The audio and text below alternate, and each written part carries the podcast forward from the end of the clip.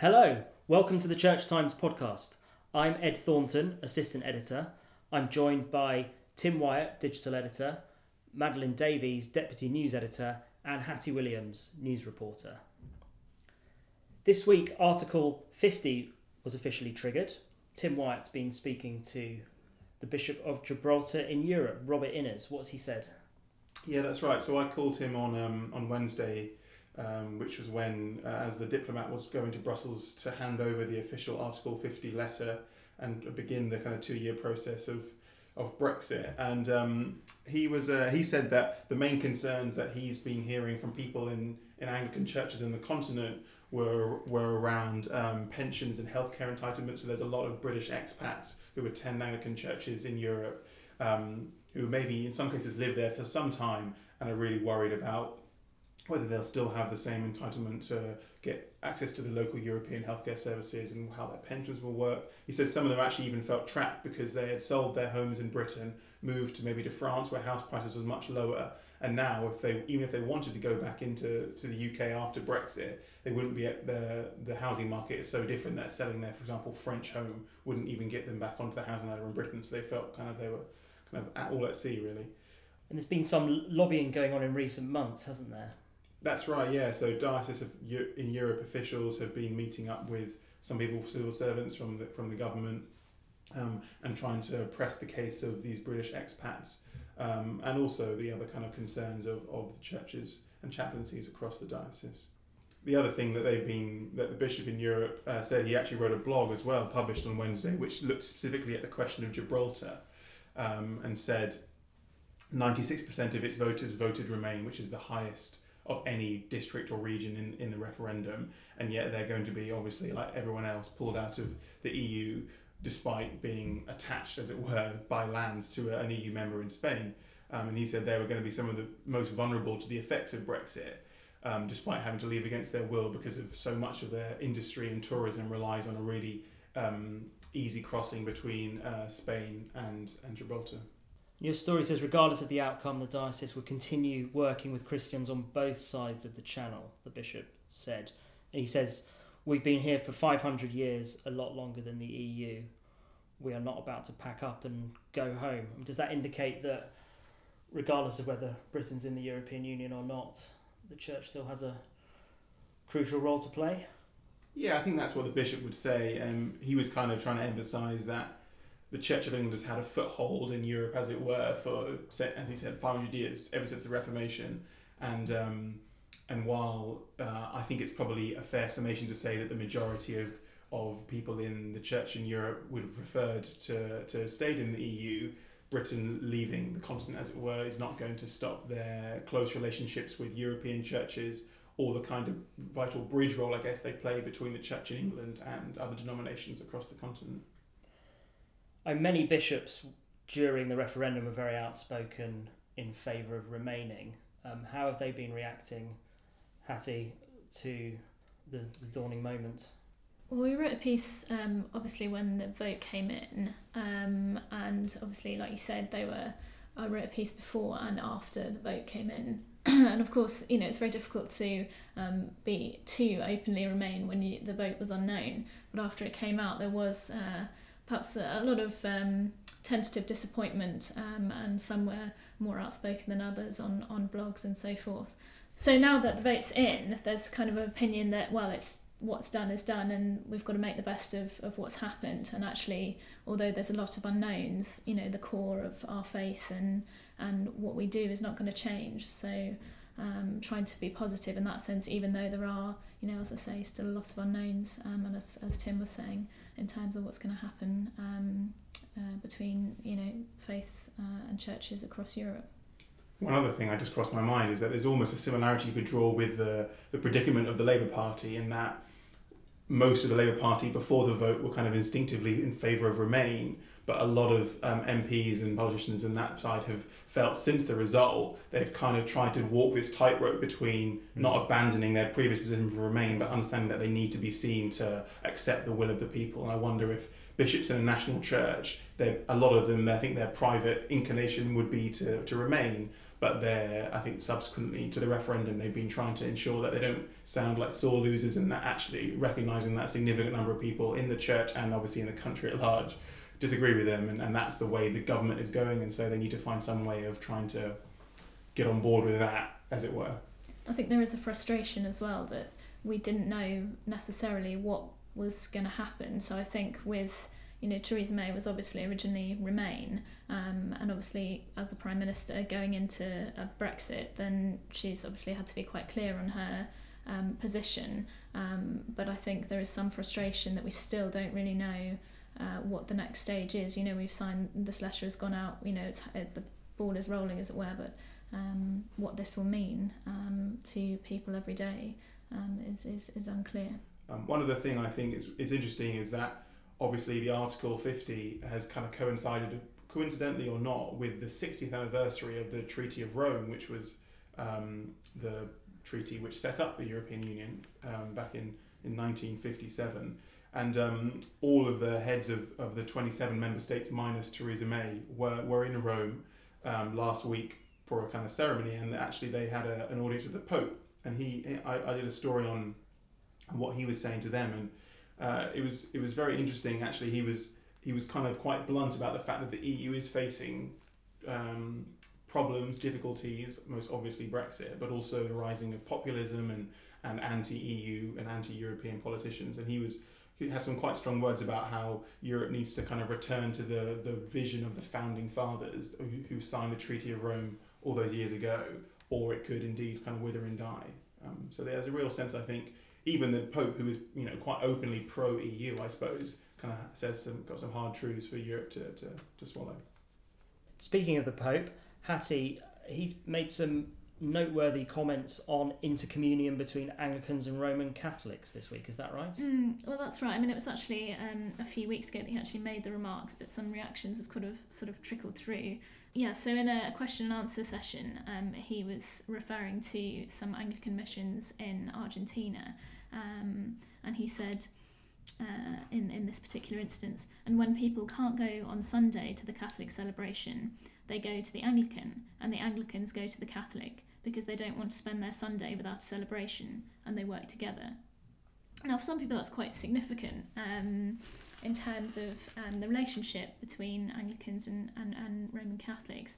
Um, and that's part of the mission of the Anglican Centre in Rome is to um, bring that relationship closer together. So it's quite a positive thing um, for them. So, for example, the director of the Anglican Centre in Rome, Archbishop David Moxon, said that these remarks were groundbreaking he said Pope Francis has been teaching us to be less anxious over our differences and unresolved doctrinal issues. Um, but on the other hand, um, one of the co-chairs of IARCCUM, which is uh, International Anglican Roman Catholic Commission for Unity and Mission, it's quite a mouthful. Um, the co-chair of that, the Archbishop David uh, Bolen, uh, disagreed, and he said it's it's not particularly Pope isn't really saying anything new. Um, he said I don't think Pope Francis was suggesting we draw universal principles from these contexts, but rather that their experience is genuine, positive, and faithful to the Spirit in their particular locations. Um, and again, this was quite different to his co-chair, um, who's the suffragan bishop of in Europe, the Right Reverend David Hamid. Um, and he said that uh, in many places in the developing worlds, um, our churches are already very deep and very close, mm. and, and perhaps the Pope is suggesting that they are deeper and closer than, than is experienced in Europe, and there are some, uh, there's a learning curve there and, and some steps to be taken. This will make conservatives in the Catholic Church quite nervous, won't it? Yes, I think uh, that's probably right. There's already, um, we know, kind of tension between conservatives who are worried that Pope Francis might be about to relax rules on things like communion for people who've remarried after divorce and those kind of things. And I think they all, there already is a sense of suspicion that perhaps he doesn't hold as tightly to the doctrine as previous popes have or as they would have liked.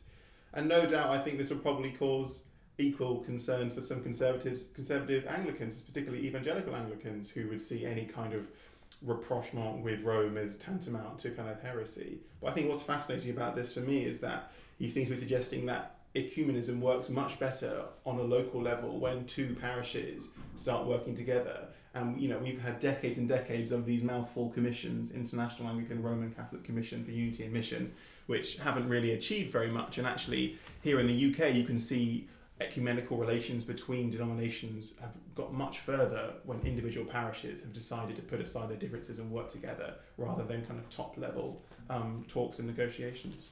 I think that's true with between faiths as well. Um, it seems to work better on a on a local level, um, whereas when you try and uh, sort out these issues between faiths, you know, things get a bit political and um, people get a bit nervous about that.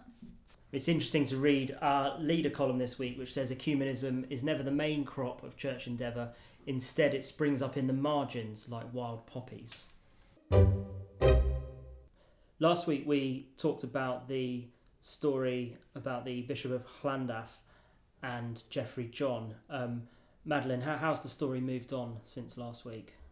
So, since last week, we know that five members of the Electoral College have made a complaint um, about the process, um, which has been taken up by a subcommittee of the Church in Wales.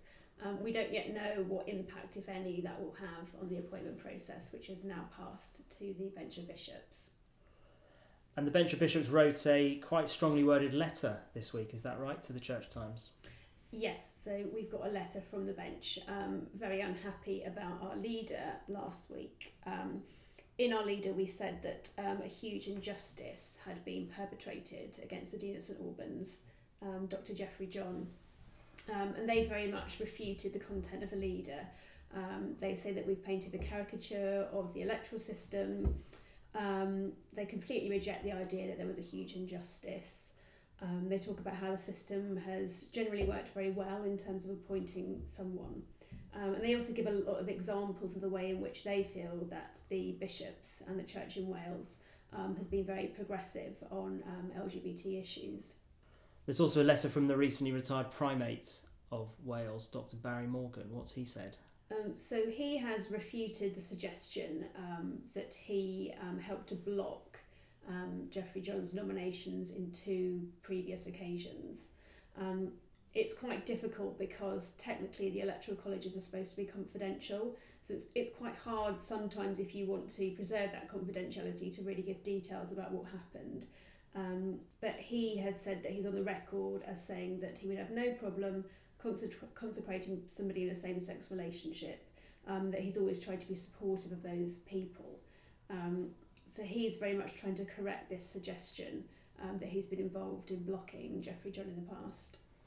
I know he writes, normally I am accused of being too liberal rather than too, rather than too conservative on this issue. Yeah, I think um, it's probably that he's sort of um, accustomed to receiving very different sort of criticism. Do we have any idea how this is going down in the wider church in Wales and like what is this issue arising passions elsewhere?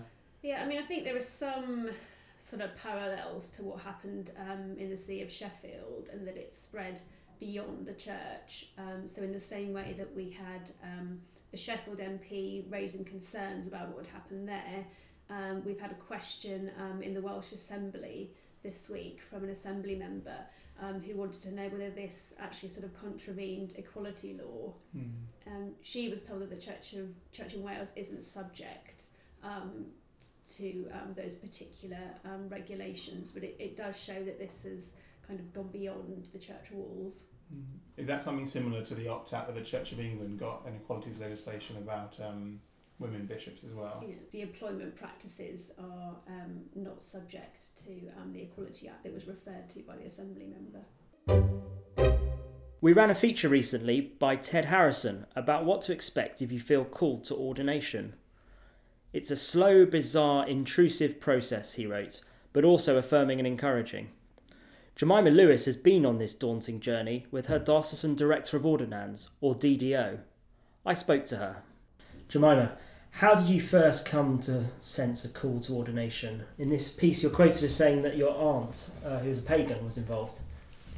Yeah, she she was. I mean, she was an unlikely candidate for someone to um, encourage me in my sense of call, but uh, she she was, and the way she did it was mostly by sending uh, newspaper clippings in the post of, of female priests and articles about female priests. Um, uh, and I think she just had a strong sense of, of my involvement in church and how uh, for her like that that would be an obvious place for me to end up. So she was um, a real thorn in my side, if you like, but also the uh, leadership in the church uh, gave me lots of opportunities to serve, sort of leading home groups and um, giving the odd sermon, and you know, and they also took me on a day away for young women in leadership. That's at St Mellitus. So I felt like there were lots of people around me, sort of pointing to it, but I think I was probably the last one to articulate it um, to my vicar. And what was it like when you first went to see your DDO? I mean, the piece, someone says it requires some courage and patience to. Um, well, the DDO says it requires some courage and patience to start the process. I mean, did you did you find that? Yeah, I mean, definitely, um, definitely patience um, because it's a long old process. So when you first go and see your DDO, you know that you have that's the first conversation, but then they like you to have done a lot more discernment, so away days and retreats, and um, my own diocese put on a reflective day. Uh, and then you probably meet with your DDO. I think I probably met with her over a year, several times before I actually made gave in my application. And even then, once you're in the process, I mean, I had two children in the process of being selected. So that that's how long it can, and that's partly because I had maternity. You know, I took time out, but um, it probably took in in total over uh, five years or so. Um, right. So I think you have to be in with the long for the long haul. Does that ever get frustrating at times? How long it can seem to take? Um, I think for me, I think for me it was um, actually welcome because I, I was actually, I have a busy life with my young children, but also my work at the Church Times and in journalism, uh, and it was very much, you know, slowly slowly and tentative for me. So I, I, I felt like that time to really understand that sense of call and vocation was important to me. Um, I think I remember saying at my my BAP, um, and they wrote down and reflected on it a lot with me. This idea that um, it's actually quite inconvenient for me to feel mm. this sense of call. That actually, mm. I have a busy life that's both challenging already and fulfilling, and I feel like um, in many ways it would be easier if I didn't feel this sense of um, call to ministry. Um, and so, in that sense, it was useful to kind of uh, get my ducks in a row, if you like, at home and, and with work, and and in, in my own mind and sense a sense of mm. what I wanted to do in my future. That it took a while. So you go through this quite lengthy process, and you finally get put forward for a, a bishop's advisory panel, yeah. or BAP. Yeah. Um, is that pretty intense and scary? What, what's involved? Yeah, I really enjoyed mine actually. I think because I didn't for me, it really wasn't about a make or break. This is kind of this is the beginning of my life and all you know all that I've ever wanted to do because, like I said, I've always had this thing of it being um, a bit inconvenient. Um, but I, I just relished the opportunity, or A, some sleep away from my children, but also uh, the fact that I could talk at length about and, and talk with people at length about I don't know my sense of vocation about some of the reading that I'd done. You know all the interviewers were really erudite thoughtful people and they gave you it was a bit like being in therapy you know they gave you loads of time to express yourself. And if you could just if you can throw yourself into the process and just enjoy it. Uh, and there was a whole community there in the um, house we were staying together and they were lovely people uh, and you know we had to give a presentation and, and everybody was really supportive There is no sense of competition because they're not in competition with each other. You know, there isn't a kind of quota that you can take forward from that BAP. You know, you're all judged on your own merit. And everybody, there was a really supportive atmosphere. So I found it really, really enjoyable and stimulating.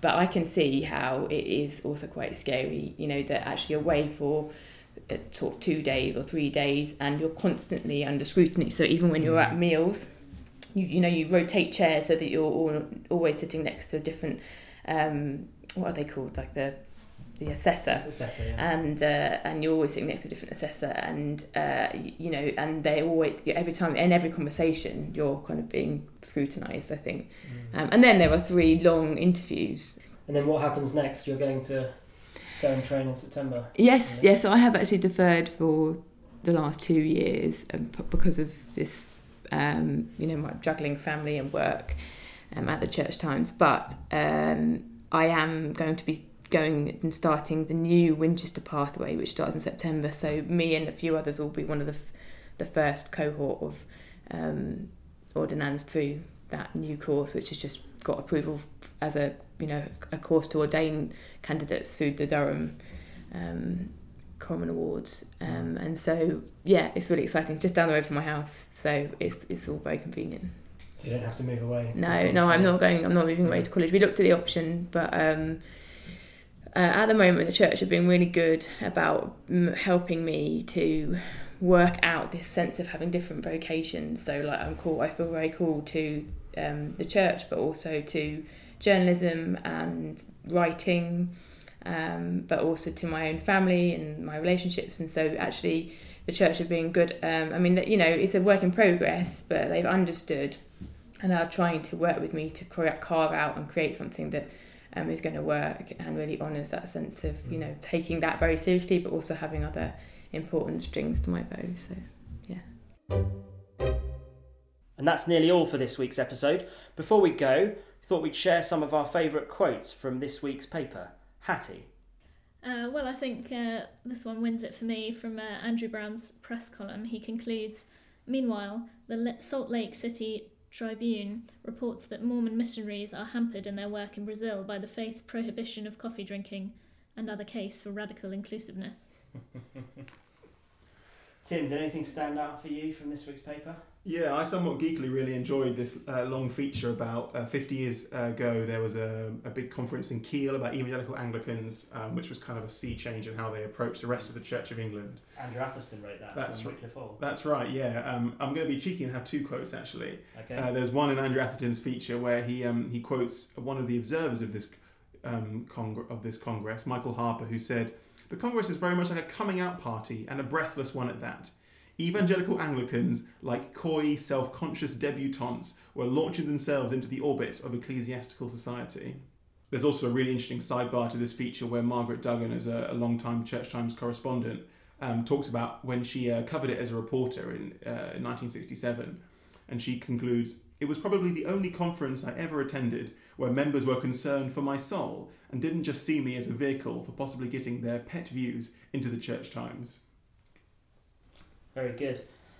My favourite quote came from Gillean Craig's television column this week. Um, he was reviewing Unreported World Putin's Family Values on Channel 4, and he spoke about Father Ioan Osiak, an Orthodox priest who, with his wife, proudly holds the Order for Parental Glory in state recognition for their producing 18 children. And there's a very nice picture of them all in the paper.